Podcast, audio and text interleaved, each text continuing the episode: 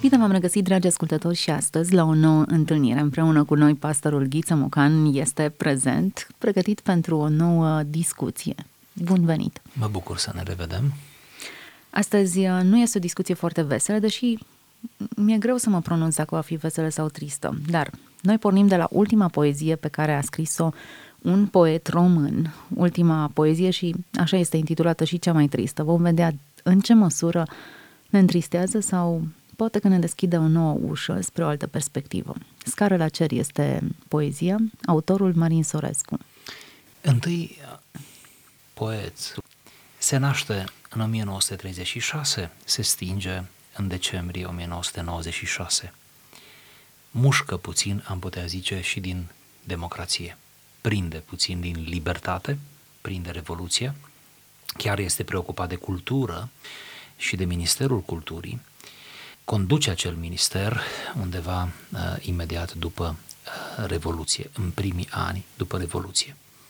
Scriitor, poet, prozator, dramaturg, om de cultură, Marin Sorescu este una dintre mințile stălucite pe care le-a avut România secolului 20, un om cu care ne putem lăuda în plan cultural, un om harnic, care a scris într-un mod specific, inedit, am zice, care publică în timpul vieții numai puțin de 24 de cărți, 24 de volume, iar registrul în care scrie este extrem de larg și de generos. Abordează multe teme cu un umor interesant, în subliminal adesea, cu tragismul oarecum specific românului, cu stilul acesta sprinten al olteanului, care prinde repede ideile adânci, profunde și reușește să le livreze prin poezie cititorului, ascultătorului, într-o manieră aerisită și atractivă în bună măsură. Scara la cer, poezia pe care o vom cita și pe marginea căreia vom încerca un dialog, este ultima poezie semnată de Marin Sorescu, era deja bolnav, foarte bolnav, se topea pur și simplu pe picioare, era muribund, am putea zice, și în acest context simțea apropierea sfârșitului, apropierea morții. A lăsat această poezie, care a apărut, bineînțeles, publicată în volum postum. Haideți să ne oprim asupra poeziei și să le oferim ascultătorilor noștri. Un fir de păianjen atârna de tavan, exact deasupra patului meu. În fiecare zi observ cum se lasă tot mai jos. Mi se trimite scara la cer, îmi zic. Mi se aruncă de sus. Deși am slăbit îngrozitor de mult, sunt doar fantoma celui care am fost, mă gândesc că trupul meu este totuși prea greu pentru scara asta delicată. Suflete, ia-o tu înainte. Pâs, pâs. Hm și zâmbet și ironie și tristețe și nici nu știi ce să spui în fața acestei perspective. Trupul slăbit, pregătit de altceva. Sfoara prea subțire? Până la urmă urmei de un astfel de fir atârnă multe din deciziile și viața noastră. Fragilitatea întregului sistem în care noi trăim ni se descoperă doar în momente cheie ne considerăm atât de bine ancorați în realitate, atât de stabili, atât de organizați, atât de axați pe obiective, atât de... Și atât de stăpâni pe situație. Până când ceva fatidic se întâmplă sau era cât pe ce să se întâmple. Și atunci ne cutremurăm, ne tulburăm, ne speriem. Dar chiar dacă scăpăm uneori, pentru că uneori de ceva rău ce putea să ni se întâmple, toți scăpăm uneori în viață, vine un moment în care nu mai scăpăm. Momentul acela final.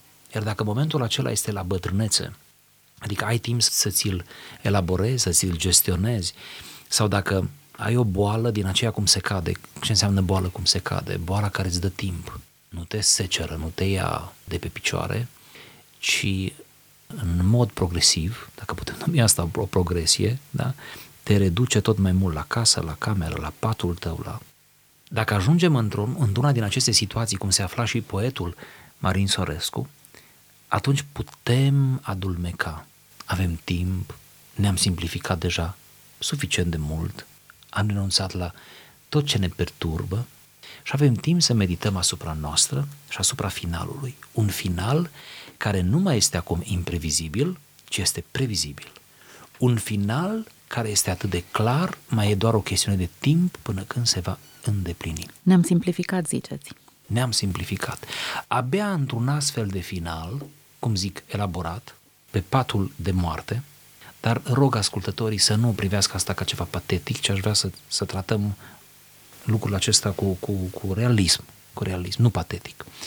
Dar în, acel, în acele momente ultime, când lucrurile deja sunt clare, când zarurile sunt aruncate, atunci ne simplificăm cu adevărat. Până atunci am avut momente când ne-am simplificat, tot așa de obicei, momente de necaz, de, de suferință, de boală, de retragere, de spitalizare și mai departe, când ne-am simplificat și când am văzut că lumea, că pământul se învârte și cu noi în spital. Hai să fim serioși, când suntem sănătoși, ni se pare că nu se învârte. Când ajungem în spital, zicem, se învârte pământul. Îmi place. Aici e simplificare, de fapt. Da, la asta mă refer. Și marea simplificare, ultima, când, față în față cu moartea, cu plecarea, cu pășirea peste prag, trebuie să admiți, cel puțin la nivel mental, dacă nu ești în stare să declare asta, să admiți că viața va merge mai departe, că urmașii tăi își vor făuri destinele în continuare, cei mai tineri decât tine, că istoria se va scrie în continuare, că nu se cutremură cosmosul și nu se întâmplă nimic cosmic în momentul în care tu te desprinzi.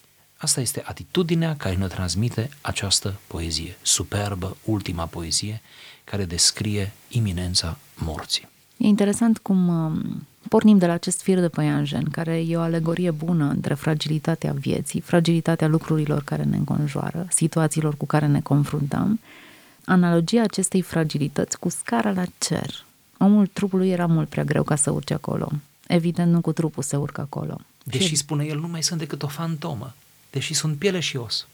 Până la urma urmei, e momentul în care îți dai seama că lași chiar și ultimul lucru cu care, pe care îl mai posezi.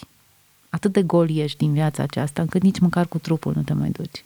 Trupul nu te ajută, din potrivă te încurcă. Marin Sorescu spune în chip genial. Spune, nu? Mă gândesc că trupul meu, că la asta făceam aluzie, este totuși prea greu pentru scara asta delicată. Suflete, ia-o tu înainte. În mod poetic, Marin Sorescu spune aici un adevăr teologic profund pe care îl menționăm și noi, mai ales în slujbele de înmormântare. A faptului că, până la urmă, trupul, indiferent câte kilograme are, în momentul desprinderii, nu? Până la urmă, trupul e oricum prea greu. Poți să ai 30 de kilograme, poți să ai 40, e prea greu. Trupul e prea greu ca să urce pe, pe această scară, da? Care coboară de la cer, care vine spre muribund. Și aici putem vedea și o metaforă a acestei forțe gravitaționale a trupului, care ne trage mereu spre cele trupești, uneori spre cele imorale, uneori spre cele efemere, nu? Care ne trage mereu în jos. În vreme ce sufletul e suficient de ușor, de enaripat, că poate să urce pe această scară care îi se trimite.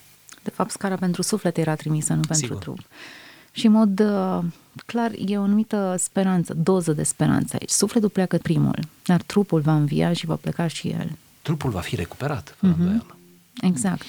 Aici, iată, ia spunem un adevăr, din nou teologic profund, destul de marginalizat în ultima vreme, aș zice acest adevăr. Pentru că, vedeți, mă bucur că mi oferiți această ocazie. Aș deschide o paranteză aici. Prea adesea în discursurile noastre, mă refer uh, cu precădere în mediul evanghelic, vorbim despre moarte și mai ales despre eternitatea ei, vorba lui Vlahuță, nu de moarte mă cu tremur, ci de veșnicia ei. Vorbim despre starea noastră de dincolo, în termenii unei locații și a cerului și nu spun că neapărat greșim, spun doar că vorbim în termenii aceștia de sus, de locație, de ne ducem la Domnul. Uneori o spunem cu năduf, abia aștept să plec. Este, uneori vedem moartea, dar poate nu ne dăm seama când spunem asta, în chip foarte evanghelic, ca și cum prin moartea noastră ne răzbunăm pe alții.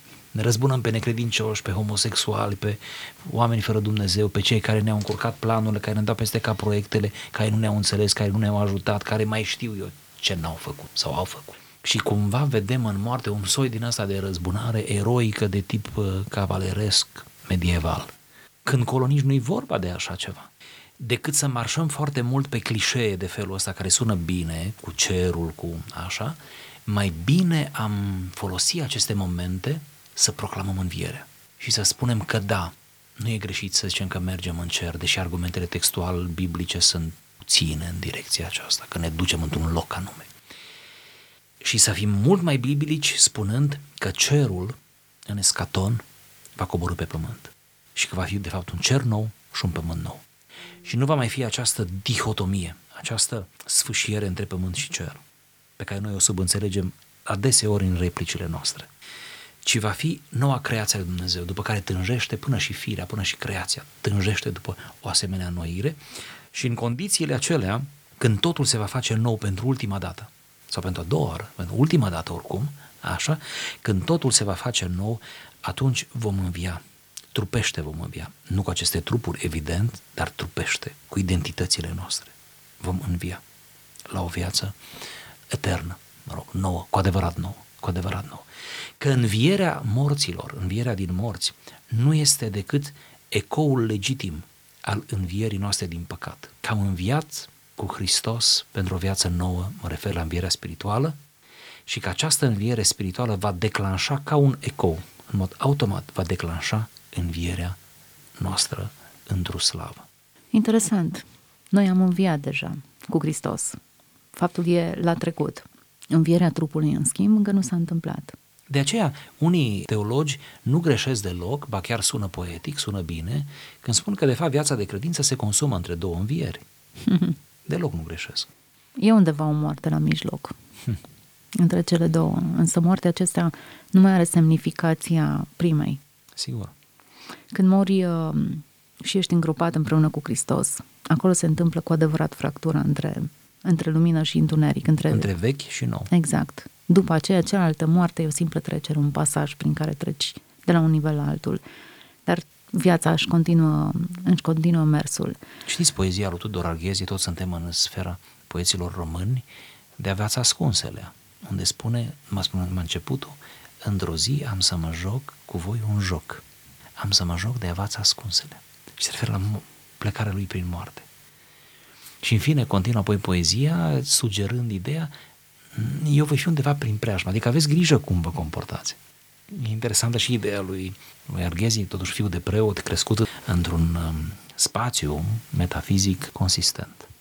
Ne-am ales un pretext interesant, o poezie a lui Marin Sorescu, să vorbim despre viață și moarte, despre cât de greu sau cât de ușor părăsește sufletul trupul. În această ipostază, sufletul pășește pe vârfuri. Cam așa și imaginea trecerea Marin Sorescu cu un picior înainte de a trece dincolo, legându-se de acest fir de păianjen, ultimul care i-a folosit ca muză, ca inspirație pentru acest ultim poem. În preajma morții, interesant că desprinderea pentru el a apărut un pasaj. Moartea în sine sperie, tocmai prin necunoscutul ei. Pasajul acesta al trecerii din viață spre moarte stârnește adevărate furtuni în sufletele multora. Sunt oameni care nici nu pot vorbi, poate nici nu ne pot asculta pentru că nu pot pronunța acest cuvânt. Nu ne dăm mari experți în uh, moarte, însă poate că e un adevăr simplu pe care îl putem privi. E inevitabilă și ar trebui să fim pregătiți pentru ea. Și ar trebui să marșăm pe partea optimistă a poveștii. Învierea. Învierea. Sau, rămânând la metafora lui Sorescu, scara ce ni se trimite de la cer. Pentru că oricărui creștin care trăiește cu Dumnezeu în planul credinței, mă gândesc că îi se trimite o scară de la cer, pe care sufletul să poată urca. Trupul nu poate urca, am stabilit asta. Dar sufletul să poată urca. De ce n-am vedea, nu, e așa, moartea în termenii unei plecări? De altfel, apostolii în Noul Testament ne sugerează cumva să vedem plec, ca o plecare. Deci ca, bun, am staționat, nu? Și după ce am stat o vreme, plecăm. Deci viața este o stație, nu? Și uh, moartea devine, iată, călătoria finală, într-un fel. Ne ducem, plecăm. De ce n-am vedea-o? Nu ca să o um, ameliorăm, într-un fel, să-i dăm dimensiunea corectă. De ce n-am vedea-o? Ca o adormire.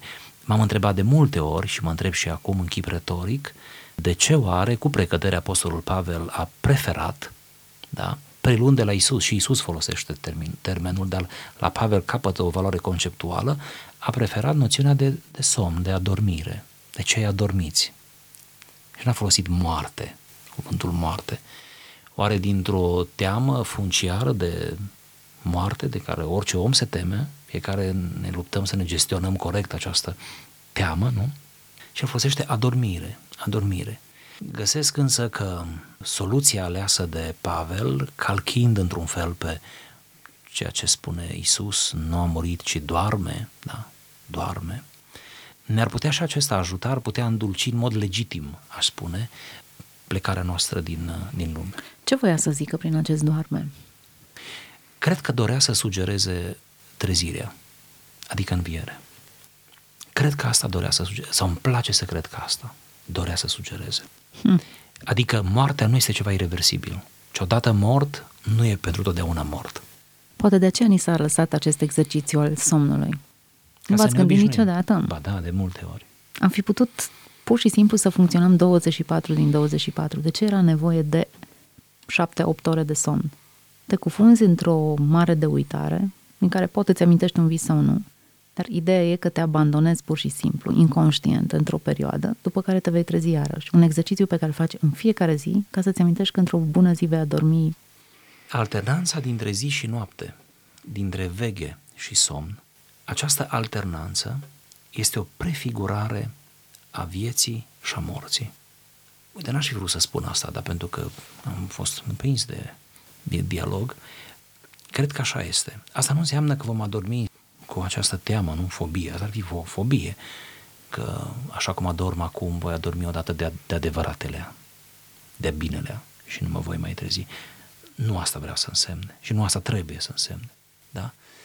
Uh, dar fiecare seară, dacă o conștientizăm puțin, adormire, mă refer, trecere din starea de veche în starea de somn, înseamnă de fapt, prefigurează, nu înseamnă, prefigurează moartea. Așa cum ca să spun până la capăt, fiecare dimineață prefigurează învierea. Și în întâmplător în Biblie avem dimineața învierii, care nu înseamnă neapărat dimineața în sensul acesta cosmic, sau, da? Totdeauna învierea e asociată cu dimineața. Isus înviază dimineața, nu? Acum până dintre noapte și zi, nu dintre zi și noapte. Interesant, anotimpurile povestesc exact aceeași, același lucruri, aceeași poveste a unei morți și a unei învieri a unei desprinderi și a unei renașteri. Am spus-o uneori că celor care ne este dat să trăim în zone ale lumii cu climă temperată, deci avem anotimpuri, ne este mai ușor să fim creștini. Măcar din acest Tocmai punct de vedere. De aici, da. Pe când cine are numai vară, îi va fi mai greu să-și construiască un creștinism bine articulat. Mă gândesc că totul are un mesaj în lumea aceasta. Dacă Dumnezeu vorbește prin uh, tot felul de semne. Iată primăvara și toamna, iarna în sine, cu somnul ei. Își are mesajul, anotimpurile și au mesajul lor. Domnul Isus însuși povestea de bobul de greu care putrezește și îl așeze în pământ ca să renască. Mesajul vieții transpare prin toate acestea. Exact. Mesajul vieții transpare chiar și în această poezie a lui Isorescu. Uh, sufletul care nu moare, nu? Suflete, ia-o tu înainte, pornește, pleacă, sufletul care rămâne vital, sufletul care nu îmbătrânește, nu? Trupul îmbătrânește. Sufletul care, în vreme ce trupul se oprește din mersul lui prin moarte, el continuă să meargă independent de legile trupului, de existența, nu de legile, de existența trupului. Fapt care i-a bântuit pe antici mult înainte de Hristos. Hmm. Despre preexistența sufletului, cum bine știm, și post-existența sufletului, eternitatea lui lucruri pe care nu le vom putea lămuri noi acum în această jumătate de oră.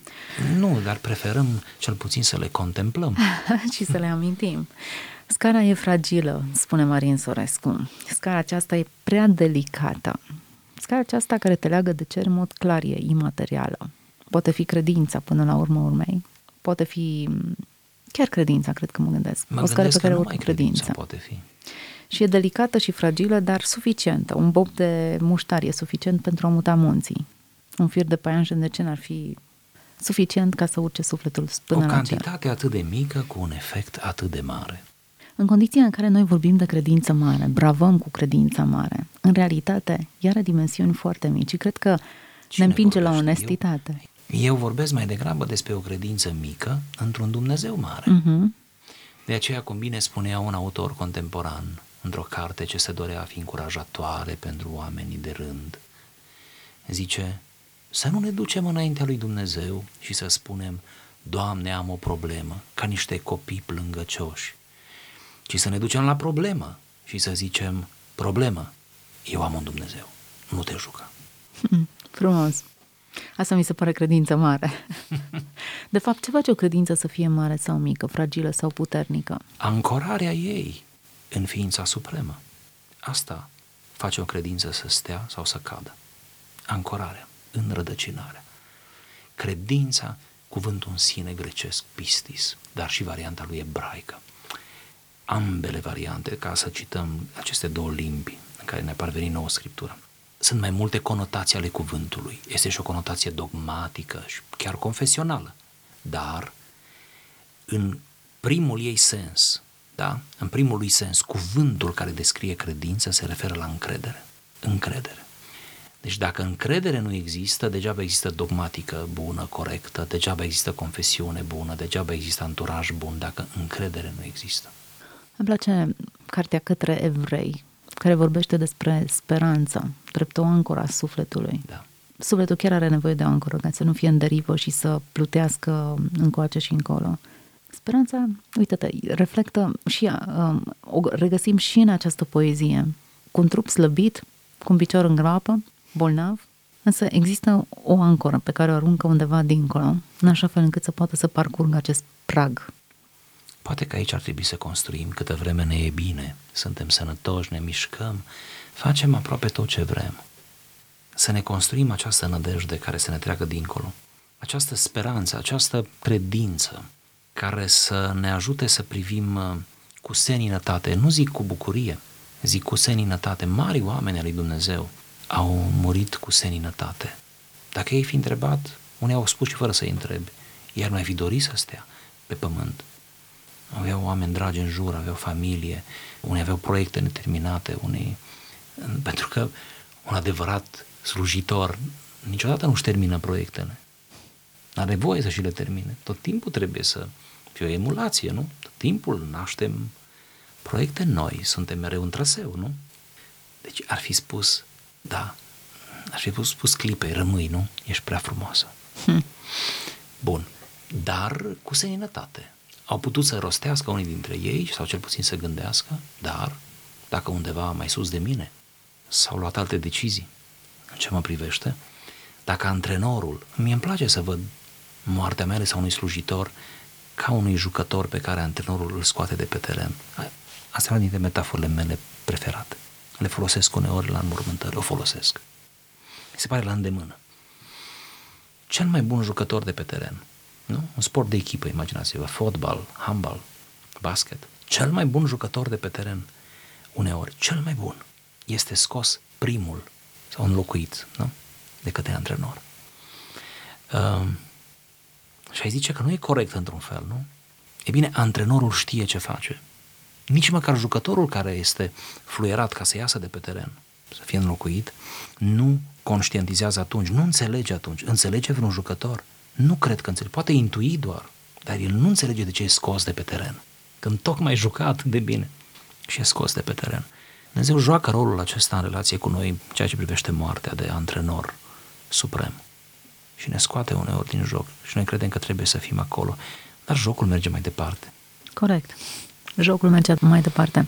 Și emisia va merge mai departe odată ce noi încheiem această discuție. Lucrurile ne vor supraviețui și cred că e important să să înțelegem că nu suntem noi buricul pământului, că lucrurile nu stau pe umerii noștri, că nu noi învârtim lucrurile din jurul nostru, chiar dacă uneori uh, avem senzația că toate stau atârnă de noi. Dacă noi nu le vom face, nu vor fi făcute.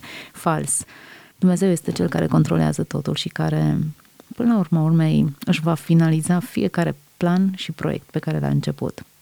N-am nicio îndoială. Mulțumesc pentru prezența în emisie și astăzi, în emisiunea noastră, am vorbit despre Marin Sorescu, un poem pe care acesta l-a publicat, ultimul pe care l-a publicat înainte de a muri, Scară la cer, s-a intitulat poezia. Mulțumesc tuturor celor care au rămas pe frecvența noastră până la finalul acestei emisiuni. Dumnezeu să vă vorbească în continuare. Să fiți binecuvântați!